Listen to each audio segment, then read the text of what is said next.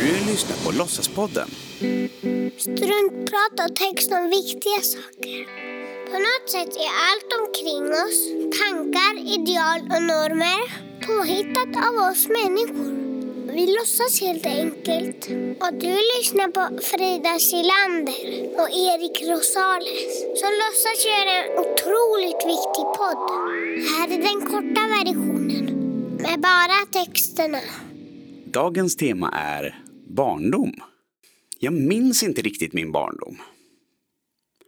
Så suddigt och diffust alltihopa. För minnet är ju något som underhålls av att man återupprepar och återupplever det. Med syskon, föräldrar, familj eller barndomskompisar. Liksom återberättar hur livet sett ut. Alltså jag har både turen och oturen att ha flyttat mycket. Vilket i sin tur skapar ganska så tydliga milstolpar att luta sig mot. Gävle, i Stockholm, Östberga och Skarpnäck. Norrköping med livet som barn på folkhögskola, Klockartorpet, Kimsta, Skärblacka, Vattengatan. Ja. Flyttandet har ju också gjort att jag inte riktigt har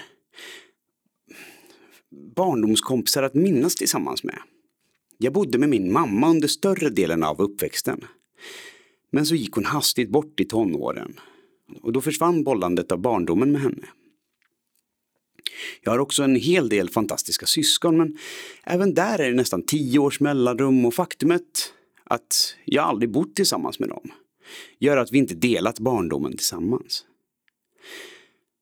För det som är konstigt är att trots mammas otroliga närvaro och tilltro på allt jag någonsin tagit för mig så minns jag liksom inte henne så tydligt.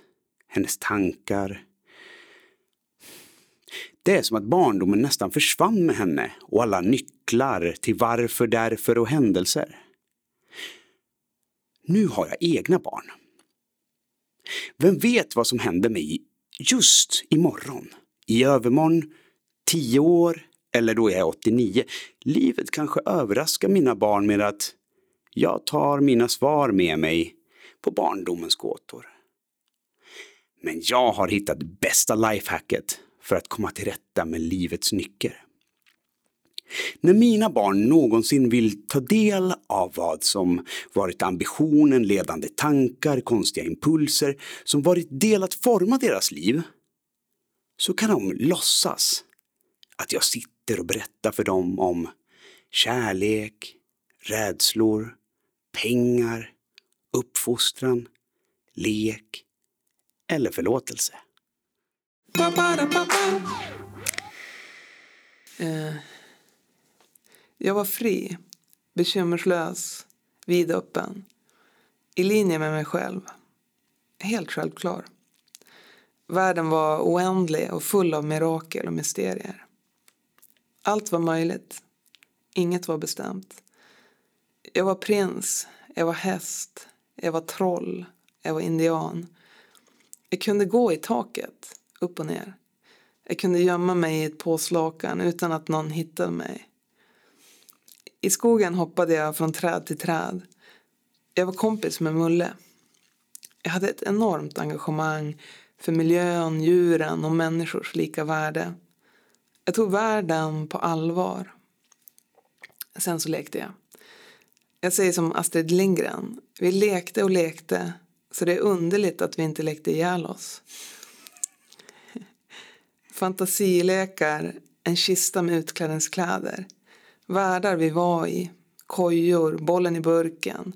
Röda vita rosen, fotboll, brädspel, Barbie mitt i allt. Playmobil över hela golven. Pingisturneringar, slalom. Vi gjorde teater, ritade och ritade och ritade. Jag kände kvarteret utan och innan. Jag hade hur mycket kompisar som helst, i alla åldrar. Var hemma hos dem, deras föräldrar, fikat man fick. Det var olika. Jag busade, pallade morötter, läste böcker och Bamse. Hängde i skogen, pysslade och så var jag ensam cowboy på prärien. Jag trivdes. Jag gillade att vara barn. När jag tittar på foton från när jag är liten är jag ofta inne i min egen bubbla.